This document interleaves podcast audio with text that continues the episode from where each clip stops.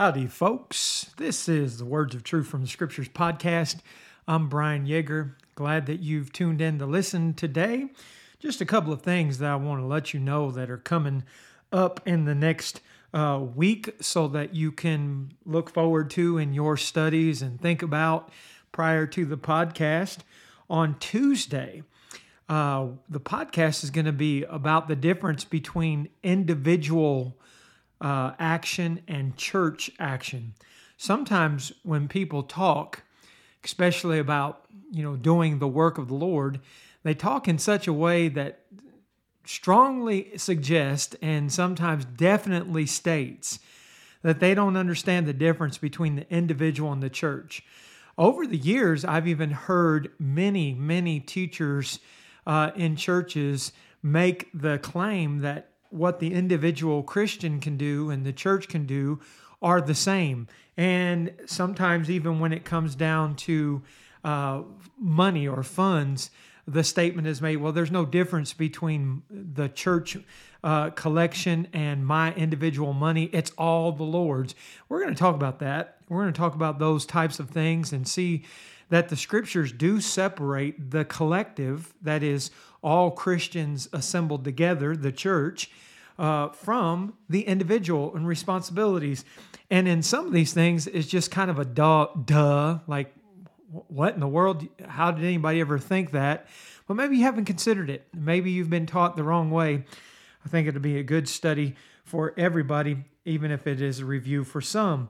And then next Sunday, oh boy, something that I think probably uh, in the high 90% of people that claim to be Christians, which of course most aren't, uh, but they they all think that God's controlling things, and some people think that God controls everything, that nothing happens in the world by chance, that nothing happens without God's direct manipulation. Some people would just look at God as a puppet master.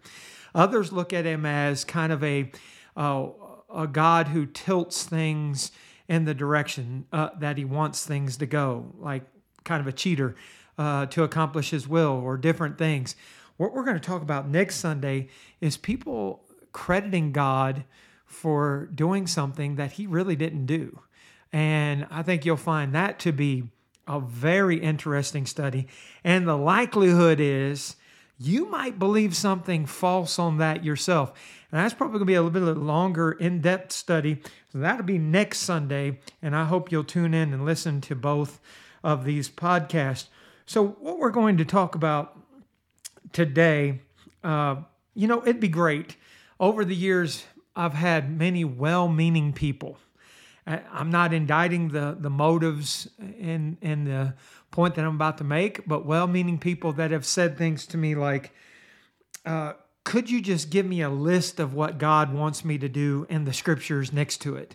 Or, hey, what, what exactly is it? You know, what scriptures point out to me what I need to do uh, to please God? And, and a lot of times people are kind of looking for a checkoff list, right?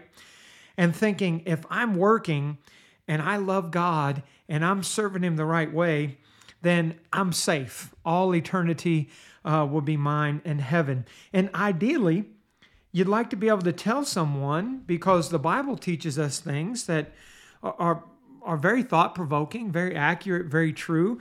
Uh, Paul, in the letter to the church in Corinth, the first letter in the church of Corinth, told the saints there in 1 Corinthians 15 58, Therefore, my beloved brethren, be ye steadfast, unmovable, always abounding in the work of the Lord, for as much as you know your labor is not in vain in the Lord. So, ideally, and, and it should be true to a degree, if I'm always doing the Lord's work, if I'm always engaged, I, I should be safe with Him. Paul to the saints in Ephesus, the church that, that, that was there, wrote a letter uh, to them. And, and he said in Ephesians 2 and verse 10, For we are his workmanship, created in Christ Jesus unto good works, which God hath before ordained that we should walk in them. So if I'm doing good works, I should be safe, right? I mean, that, that is what we want to think. That is what we want to assume and, and calculate. Uh, and, and, and especially if I'm very zealous. if I'm out there, I'm engaged in living the life of a faithful Christian to the glory of my God and Father in heaven. Well, Jesus gave himself for us, Titus 2 and verse 14, that he might redeem us from all iniquity and purify unto himself a peculiar people, zealous of good works.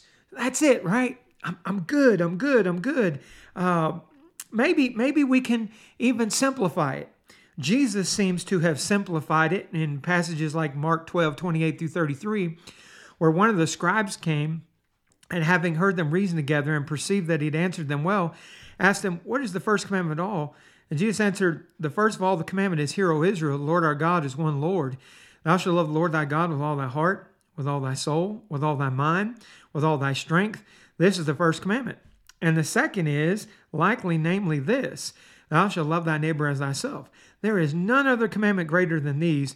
And the scribe said to him, Well, master, thou hast said the truth, for there is one God, and there is none other but He, and love Him with all the heart, with all the understanding, with all the soul, with all the strength, and to love his neighbor as himself is more than all the burnt offerings and sacrifices. So, hey, it would seem, it would seem to be that Jesus is just saying, love God, love your neighbor. That's it. And and even we could support that. You know, in 1 John 4 8, uh, it's written, He that loveth not knoweth not God, for God is love. So it's supported there. Good works have to be motivated by love. So if love is the engine moving me, 1 Corinthians 13 3, it's in a context about spiritual gifts that begins back in chapter 12. Paul writes the church in Corinth saying, And though I bestow all my goods to feed the poor, though I give my body to be burned and have not charity, it profited me nothing. So if, if love is the engine, if it's moving my obedient works, my works by faith, then I'm in a good place with God. Isn't that the safe point? So, preacher, here you you you've told me I need to always abound in the work of the Lord. I, I need to be zealous in it. Love God, love my neighbor, and you could even branch off. Loving God means keeping His commandments. John 14, 15. And it just seems like okay, we shortlisted this, and other scriptures support the short list. Well, what about those though that loved God, served Him, that were busy working? but we're wrong for some other reason. I want to draw your attention and thoughts and, and let me let me state here the goal. The goal is to get you away from trying to create a numbered list. That's the goal.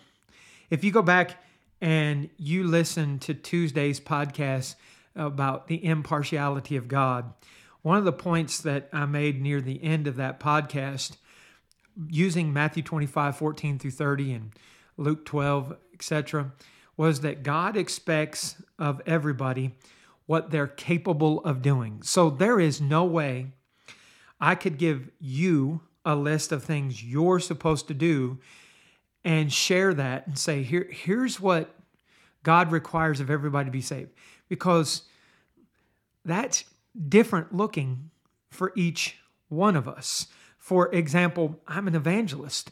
So there's things expected of me, like to preach the word, to be instant, to, to be ready in season, out of season. That is, when it's convenient and when it's not convenient. Uh, and among that, many other instructions that do not apply to every Christian. Different things that apply to me. So, uh, my list and I'm not suggesting you can even make a list because different situations and scenarios are going to arise in a person's life and, and different things. Like, like, for example, I'm a married man. So, as a married man, I have expectations from God to be a husband that loves my wife, Ephesians 5:25. I have children, and while they're grown and adults, uh, there was expectations while I was raising my children to bring them up in the nurture and admonition of the Lord, Ephesians 6 4 a man that's not married, that doesn't have children, that's not going to be part of what God expects of him, right? Likewise, a woman, she's going to have different responsibilities to love her husband, love her children, Titus 2, 3 through 5. But what if she doesn't have children? Then what if that married man or woman becomes a widow or a widower? And then again, there are variations of instructions. You know, if she's a young widow, 1 Timothy 5, 3 through 16, something we're actually going to dig into in uh, Tuesday's podcast. There's expectations different for the older widow than the younger widow. So there's there's all these instructions, excuse me, in the New Testament that vary based on individual, vary based on ability, vary based upon situation, and even instructions that may apply generally, like to do good. Okay? General instruction. But Galatians 6:10, as we therefore have opportunity, let us do good unto all men, especially those of the household of faith. I may have means and opportunity that are different than your means and opportunity. So, in those situations, there's going to be different expectations. See why it's not possible to assemble a X amount of step list of things you have to do to be saved, etc., continue in faithfulness to God. So, I, I want to draw our lesson from two congregations that are mentioned in the book of Revelation Pergamus and Thyatira. And as we look at these, I, just want to draw your mind to something. The book of Revelation, who's it written to? What, what's it about? You know, a lot of people are approach the book of Revelation, they're like, oh, this is a book of end times. You know if you just look at the very first few verses, first four verses, says the revelation of Jesus Christ, which God gave unto him to show unto servants things that must shortly come to pass. Did you hear that? Let me repeat it. To show his servants things which must shortly come to pass. And he sent and signified it by his angel unto his servant John, who bear record of the word of God and of the testimony of Jesus Christ and of all things that he saw. Blessed is he that readeth, and they that hear the words of the prophecy and keep those things which are written therein. For the time is at hand. Did you hear that? Again, for the time is at hand. Verse 4 John to the seven churches which are in Asia. Grace be unto you and peace from him which is, which was, which is to come, and from the seven spirits which are before his throne. That's how the book of Revelation begins. It's a letter, it's an epistle to the seven churches of things that must shortly come to pass, things that are at hand. You, you understand that? And when you're looking at this book and you're reading it, you're reading a letter that's written to seven congregations that existed in the first century. And as you go all the way through this letter, the last chapter repeats something we've already read. In Revelation 22 6, he said unto me, These sayings are faithful and true. And the Lord God, the holy prophet, sent his angel to show unto his servants the things which must shortly be done. So in the book of Revelation, you're not reading about things to come. And of course, like any other book, sometimes there's things that talk about the judgment day that no man knows, uh, Matthew 24, 36. But overall, the context of the book of Revelation is to seven congregations in the first century about things they are facing and the overcoming of them. So in that context, excuse me just for a second. Hello?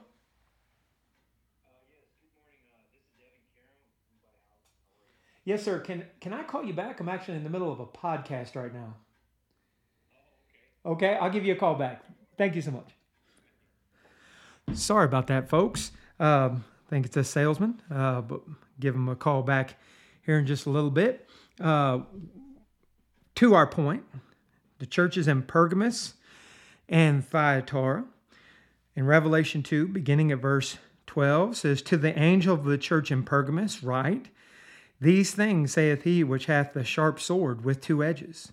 I know thy works, and where thou dwellest, even where Satan's seat is, and thou holdest fast my name, and hast not denied my faith, even in those days wherein Antipas was my faithful martyr, who was slain among you, where Satan dwelleth. But I have a few things against thee, Because thou hast them that hold the doctrine of Balaam, who taught Balak to cast a stumbling block before the children of Israel, to eat things sacrificed unto idols, and to commit fornication, so hast thou also them that hold the doctrine of the Nicolaitans, which things I hate. Repent, or else I will come to thee quickly and will fight against them with the sword of my mouth. He that hath an ear, let him hear what the Spirit saith in the churches. To him that overcometh will I give to eat of the hidden manna, and I will give him a white stone, and in the stone a new name written, which no man knoweth, saving he that receiveth it. And unto the angel of the church in Thyatira write, These things saith the Son of God, who hath his eyes like unto a flame of fire, and his feet are like fine brass. I know thy works, and charity, and service, and faith, and thy patience, and thy works, and the last to be more than the first. Notwithstanding, I have a few things against thee, because thou sufferest that woman Jezebel, which called herself a prophetess, to teach and to seduce my servants to commit fornication, and eat things sacrificed to idols. I gave her space to repent of her fornication, and she repented not. Behold, I will cast her into a bed, and them that commit adultery with her in the great tribulation, except they repent of their deeds. And I will kill her children with death. And all the churches know that I am he which searcheth the reins and the hearts, and I'll give unto every one of you according to, to your works. But unto you I say, and the rest in Thyatira, as many have not this doctrine, and which have not known the depths of Satan as they speak, I put none other burden, but that which ye already hold fast till I come. And he that overcometh and keepeth my works unto the end, to him will I give power over the nations, and he shall rule with, with them a rod of iron Vessels of potter shall be broken to shivers, even as I received of my Father. And I'll give him the morning star. He that hath an ear, let him hear what the Spirit saith unto the churches. So, did you catch that? Pergamos and Thyatira loved, served, worked, etc. Those in Pergus, Pergamos, they did not deny the faith even in times of persecution. So, you know, according to the scriptures, Acts 14 22, confirming the souls of the disciples and exhorting them to continue in the faith, and we much through much tribulation enter in the kingdom of God. They did that, right? So they're good, right? 2 Timothy 2:12, if we suffer with him, we will reign with him. If we deny him, he will deny us. They suffered with our Lord, and they did not uh, deny him, but, but, he told them, repent or else. Hmm. The, the short list doesn't work, does it? Those in Thyatira, they worked. He said, I know thy works. They worked. Well, James 2.14 says, What doth it profit, my brethren, though man say he hath faith and hath no works, can faith save him? Verse 24 says, You see then how that by works a man is justified and not by faith only? Doesn't their works justify them? They loved. Remember, love Lord thy God with all thy heart, mind, strength, soul. They worked. They loved. 1 Corinthians 13, at the end of that context, is where, where it's talking about spiritual gifts ceasing. It says, Now abideth faith, hope, charity, these three, but the greatest of these is charity. They loved. I mean, isn't that the greatest thing? The greatest of these is charity. The greatest of these is love. That's what charity means. Colossians 3:14 above all these things put on charity which is the bond of perfectness. They've got the magic eraser, right? Doesn't charity take care of hey, I mean, so what? They have this woman referred to as Jezebel there and they haven't done anything uh, uh, uh about her. It doesn't matter, right? They're working, they love. They even serve, they ministered. You know, uh, Luke 11 41 could be used, but rather give alms of things you have, and behold, all things are clean unto you. So if I'm ministering, if I'm serving, all things are clean. Doesn't that, doesn't, doesn't all these good works balance the scale in the favor of those in Thyatira? They had faith. Ephesians 3 10 through 12 says, To the intent now that the principalities and powers in heavenly places might be known by the church the manifold wisdom of God, according to the eternal purpose which he purposed in Christ Jesus our Lord, in whom we have boldness and access with confidence by faith of him. Boldness, access. Hebrews 10:38, the just shall live by faith, but if any man draw back, my soul shall have no pleasure in him. The just live by faith. Doesn't that make them just? Aren't they right? Those in Thyatira had patience. James 1 3 and 4, knowing this, that the trying of your faith worketh patience, but let patience have her perfect work that you may be perfect, entire, wanting nothing. It, they had patience, they had endurance. Their faith was tried, they endured. They had grown.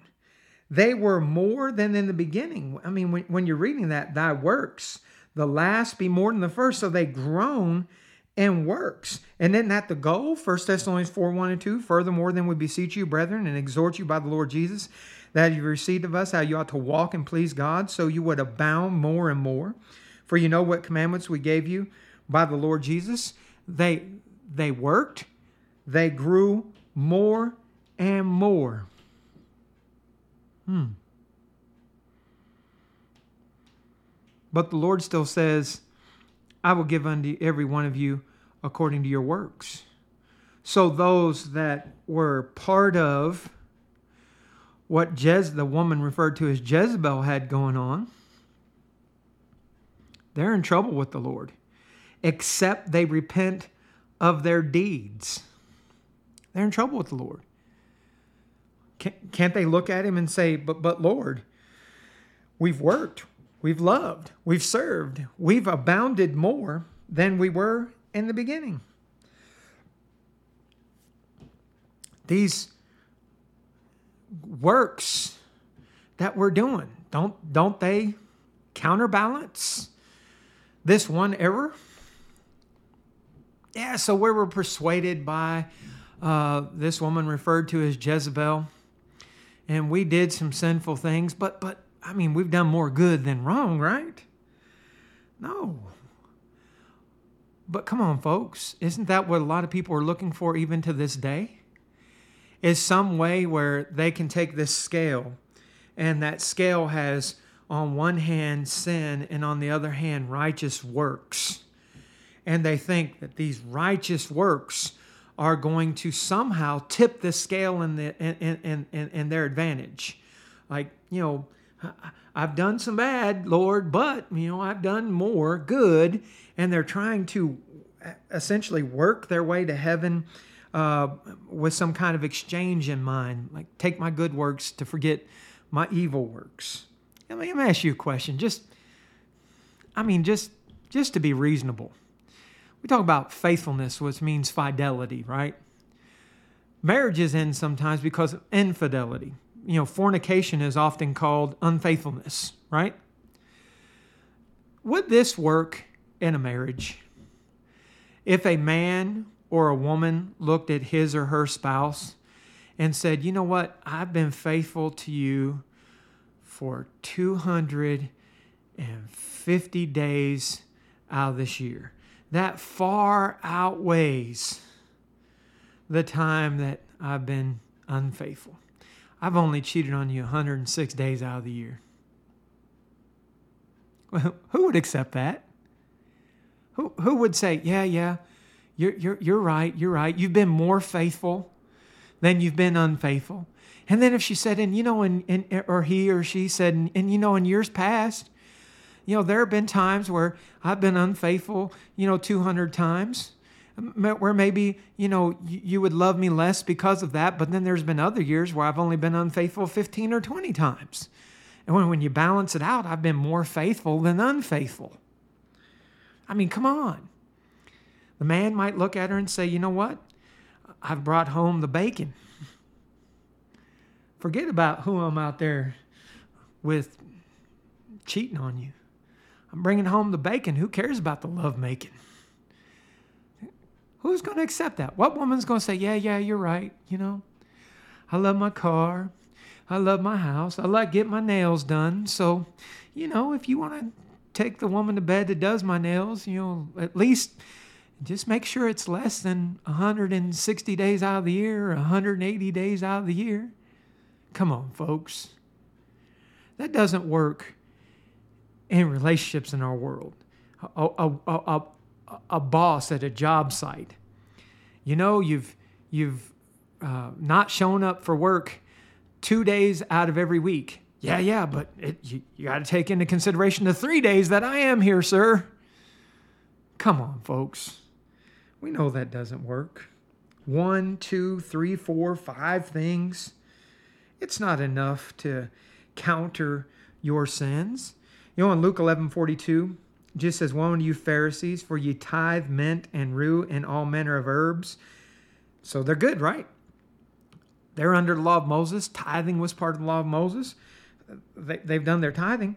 No, no, they're not good. Jesus says, and pass over judgment and the love of God, these ought ye have to done, and not leave the other undone. Ah, see, it's not about let me pick and choose off the menu that is before me what works I want to do that make me right that will somehow counteract those that make me wrong. And there's not a balancing thing. You know what happens when a righteous man sins? Ezekiel 18 24. When the righteous turneth away from his righteousness and committeth iniquity, and doeth according to all the abominations that the wicked man doeth, shall he live? All his righteousness that he hath done shall not be mentioned, and his trespasses he has trespassed, and his sin that he has sinned, and them shall he die. Think on that. Think on that.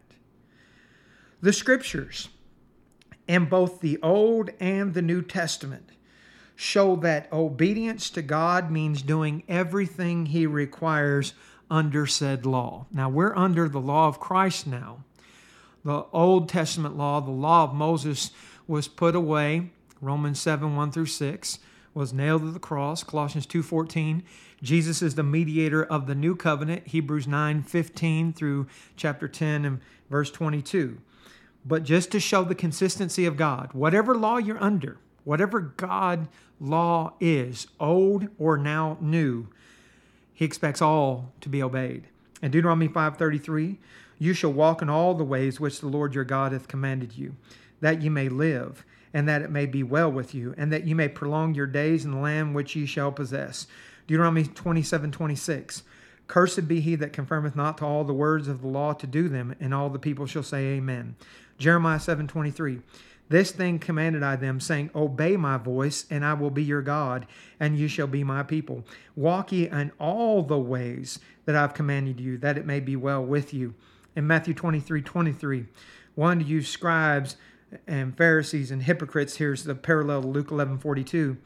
He says, For you pay tithe of mint and anise and cumin, and have omitted, omitted the weightier matters of the law, judgment, mercy, and faith. These ought you have done, and not leave the other undone. The commission to the apostles.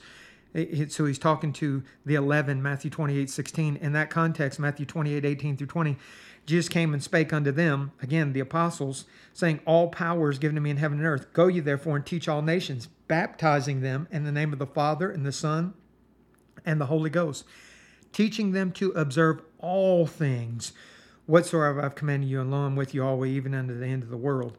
In 1 Timothy 5.21, the Apostle Paul to the evangelist Timothy, that I charge thee before God and the Lord Jesus Christ and the elect angel that thou observe these things without preferring one before another, doing nothing by partiality. To the saints that James is writing, uh, early first century book, 12 tribes scattered abroad, Jewish Christians who had many problems when you read the book of James, respective persons, like we talked about uh, in our last podcast, among other issues. You go into James chapter 5, treating their brethren terribly. James chapter 3, cursing with their mouth God's children. All kinds of problems addressed in the book of James. Uh, James 2, 8 through 12, in that context, if you fulfill the royal law according to scripture, thou shalt love thy neighbor as thyself, ye do well. But if ye have respect to persons, ye commit sin and are convinced of the law as transgressors. For whosoever shall keep the whole law and yet offend in one point, he is guilty of all. For he that said, Do not commit adultery, said also, Do not kill. Now, if thou commit no adultery, yet if thou kill, thou art become a transgressor of the law. So speak ye, and so do, as they that should be judged by the law of liberty. Just for the sake of clarity, he's not talking about the old law. He made it specific there in verse 12 the law of liberty, the perfect law of liberty that we are under. Same wording he used in James 1 and verse 25. So there you have it from the book of Deuteronomy through the book of James. And we could have added a lot of scripture. We could go all the way to Revelation 22, 18, and 19, uh, where, where it, it is specifically, you know, we're, we're talking about the uh, churches in Pergamus and Thyatira. In Revelation 22, 18, and 19. In that letter to them, he says, I testify unto every man that heareth the words of the prophecy of this book. If any man shall add to these things, God shall add unto him the plagues that are written in this book. And if any man shall take away from the words of the book of this prophecy, God shall take away his part of the book of life out of the holy city and from the things that are written in this book. Getting it all right, not missing at one point. So the problem that existed in both Pergamus and Thyatira is that they did not deal with false brethren that were among them. They worked, they loved, they served. But they allowed the false brethren to abide there without doing anything about it. When we look at the pattern of the scriptures, that's wrong. Think about what Paul did, uh, and, and he's giving an account of it to the churches of Galatia in a letter written to the churches of Galatia in Galatians 2 1 through 5. He says, 14 years after I went up again to Jerusalem with Barnabas and took Titus with me also. I went up by revelation and commuted unto them the gospel which I preached among the Gentiles, but privately to them that were of reputation, lest by any means I should run or had run in vain. But neither Titus, who was with me, being a Greek, was compelled to be circumcised, and that because of false brethren unawares brought in, who came in privily despite our liberty which we have in Christ Jesus, that they might bring us into bondage, to whom we gave place by subjection, no, not for an hour, that the truth of the gospel might continue with you. They gave place, no, not for an hour. Well, think about that. False brethren, give them place? No, not for an hour. The blind eye approach, just ignoring sin, doesn't work. The church in Corinth was guilty of this. When you look at, at the fifth chapter in the first letter to the church in Corinth, in 1 Corinthians 5, beginning in verse 1, it's reported commonly that there's fornication among you. And such fornication is not so much named among the Gentiles, that one should have his father's wife. And you are puffed up, and have not rather mourned that he that hath done this deed might be taken away from among you. For verily, as absent in body, but present in spirit, have judged already, as though I were present concerning him that hath done this deed.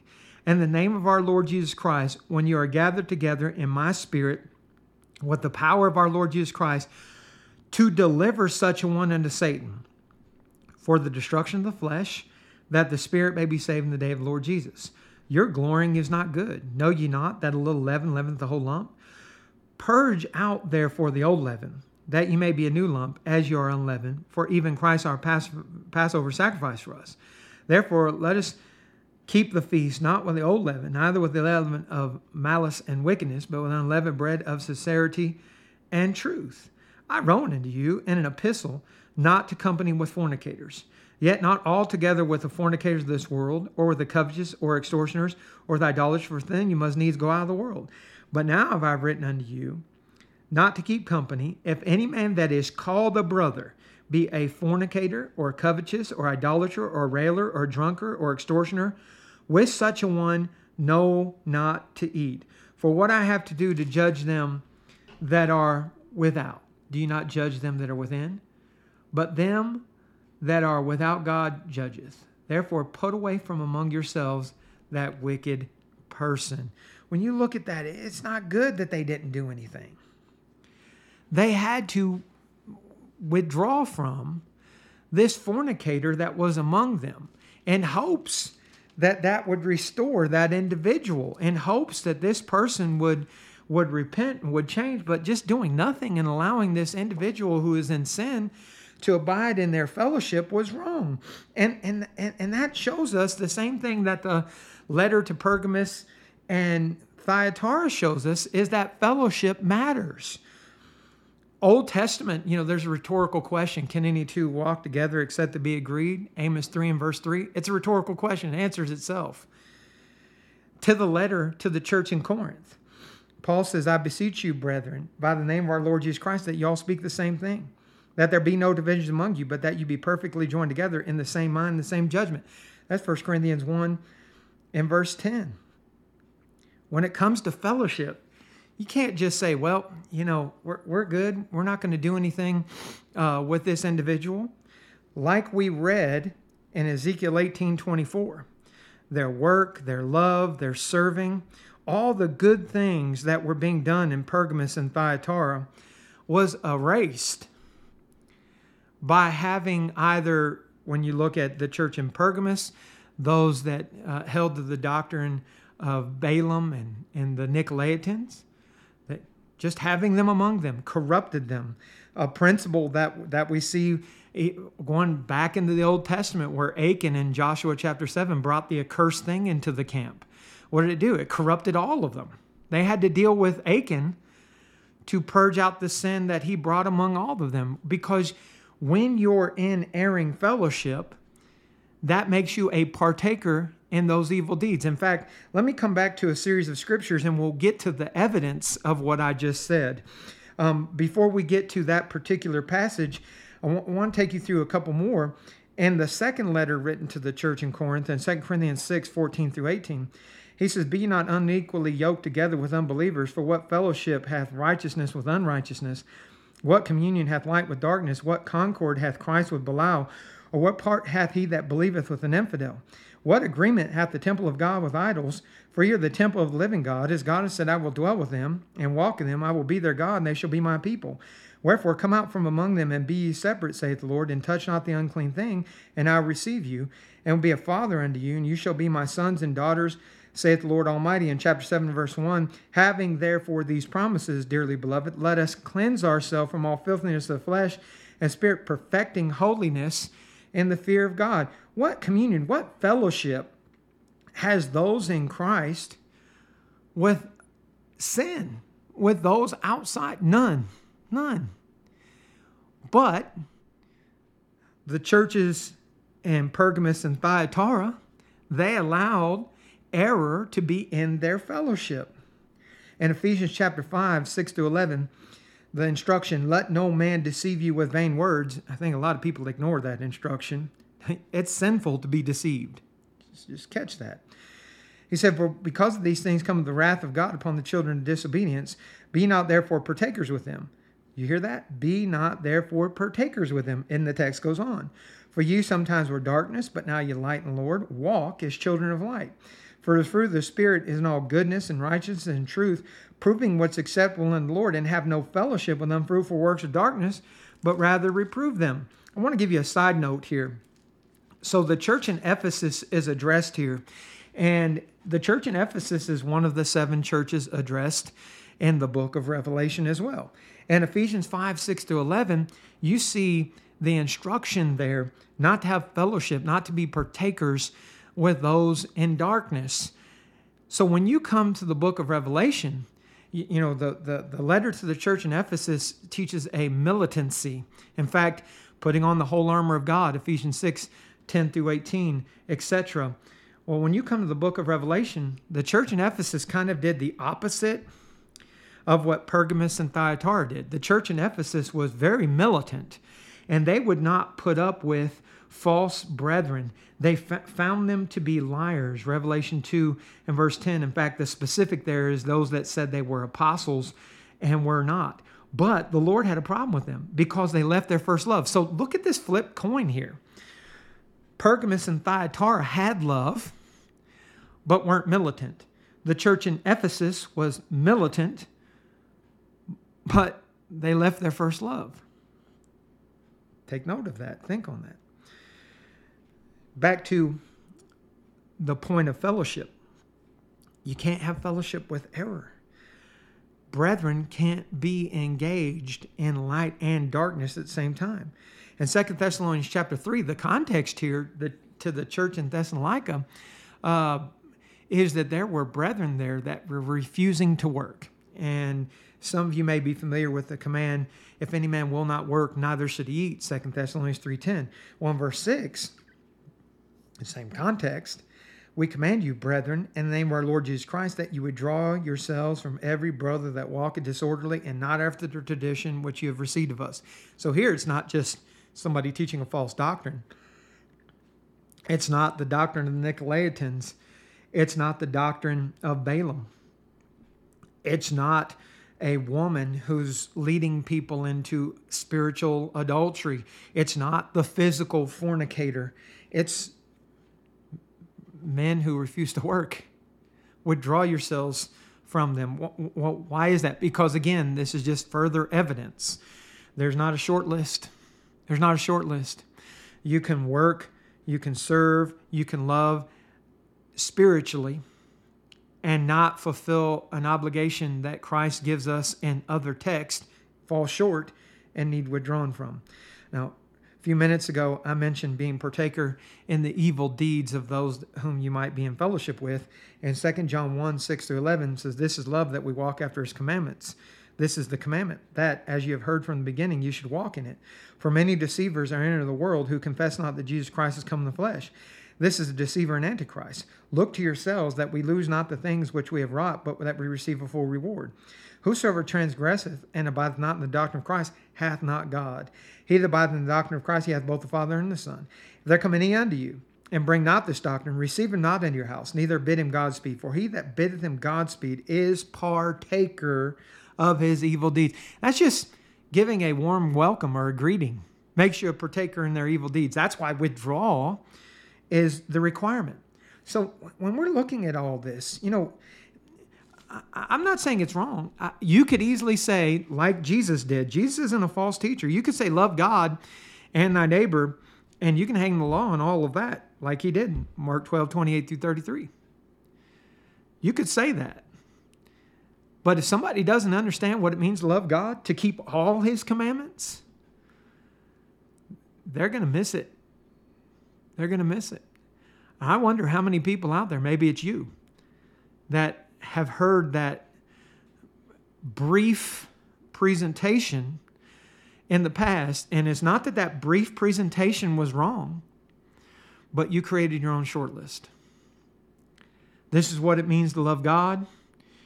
I'm going to check them off, dot, dot, dot, dot, dot. And because I've done that, I'm a faithful Christian. Maybe, maybe it's been, I, I heard and believed the gospel and repented of my sins. I'm a Christian. I'm good. Maybe it's I've heard, believed, repented, confessed, been baptized, and now I'm going to be faithfully assembling with the saints. And that faithfulness does it all. Do you really think that there are 27 New Testament books do you really think that the Lord is such a poor author that it took him 27 books to simplify six or seven steps? Think on that. Come on. You got to know better. You got to know better. We can't rest where we are. Churches in Pergamos and Thyatira, they got complacent. Can't get complacent. You've got to continue in full faithfulness to the Lord. Jesus to Jews, and, and catch this, these were people that believed on him. John 8 31, Jesus said to those Jews which believed on him, If ye continue in my word, then you're my disciples indeed, and you shall know the truth, and the truth shall make you free. You have to continue. In Romans chapter 2, a book that the book of Romans greatly abused, verse 7 says, To, who to them who by patient and enduring continuance and well doing. Seek for glory and honor and immortality, eternal life. You got to keep on keeping on. In Galatians 6 7 9, be not deceived. God is not mocked. For whatsoever man soweth, that shall he also reap. For he that soweth to his flesh shall the flesh reap corruption, but he that soweth to the Spirit shall the Spirit reap life everlasting. Let us not be weary in well doing, for in due season we shall reap, if we faint not. In Colossians 1 21 through 23, church in Colossae told, In you that were sometimes alienated and enemies in your mind by wicked works, yet now you reconciled in the body of his flesh through death present you holy and unblameable, unreprovable in his sight, if you continue in the faith, grounded and settled, and be not moved away from the hope of the gospel which you have heard, and which was preached to every creature which is under heaven, whereof I, Paul, am made a minister in the book of Hebrews, written Jewish Christians, clarifying things that clearly in the first century are misunderstood in the transition from the law of Moses to Christ. It says in Hebrews 3:14, the context, uh, even going into chapter 4, he's reminding them of when Israel provoked the Lord and was made to wander for 40 years in the water, wilderness. In that context, where we are made partakers of Christ if we hold the beginning of our confidence steadfast to the end. And do you remember what we were what we read in part in 2 John 1, 6 to 11? I want to repeat verse 8. Look to yourselves that we lose not the things which were wrought, but that we receive a full reward. Catch that. Think on that. Folks, there's not just some short list. Yeah, you can briefly say, Love God with all your heart, mind, and soul, neighbor as thyself. And that will cover a great ground. But do people understand what that means? Do people even know who their, their neighbor is? Do people understand the difference between love thy neighbor and love thy brother? There are so many things. Love Lord thy God with all thy heart, mind, soul. Well, loving God means keep his commandments. I don't even need to say love thy neighbor as thyself because that's one of the instructions, right? Romans 13, uh, 8 and following. I don't even have to say that. It's there. It's part of the commandments of the Lord. So I could even briefly just say, love God. Maybe that brief presentation has been people's excuse to do very little. On the judgment day, we're going to be judged for our works. John 5, 28 and 29, 2 Corinthians 5 and verse 10. The churches, that is not just individuals, but the collective body in Pergamos and Thyatira were given instructions. And there were people among them that were going to lose their souls lest they repented. And the churches risked losing their identity lest they turn back to God. They couldn't re- continue in complacency and do nothing. Will you learn from that? That you can work, you can love, you can serve, you can grow in your love and your work and your service to be more than was in the beginning, and that might be enough. Your one transgression erases your good. It's not the other way around. It's not the other way around. Just like you would expect in a marriage. Uh, I've been married for 28 years. I have been faithful to my wife for 28 years. If I turn to infidelity today, my wife is not going to look at me and say, Well, you know, you had 28 years of good. I'll just ignore this. No, I've become a fornicator. My one act ruins 28 year relationship. Think on that. You know that to be true. You live that. You know God expects the same. Thank you so much for listening. If you have questions, I encourage you to give me a call. As you heard in this podcast, I'll answer it. I'll answer it. And by the way, if it's a Bible question, I'll probably just stop the podcast and redo it later.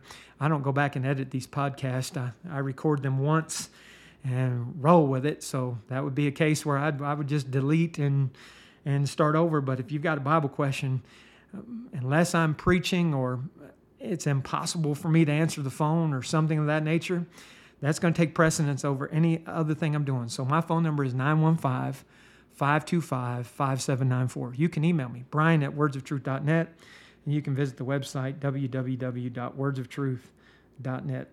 I hope you'll tune back in on Tuesday and continue to listen to this podcast as we go forward. I hope this study has been beneficial to you. Um, hope to hear from you. Thank you.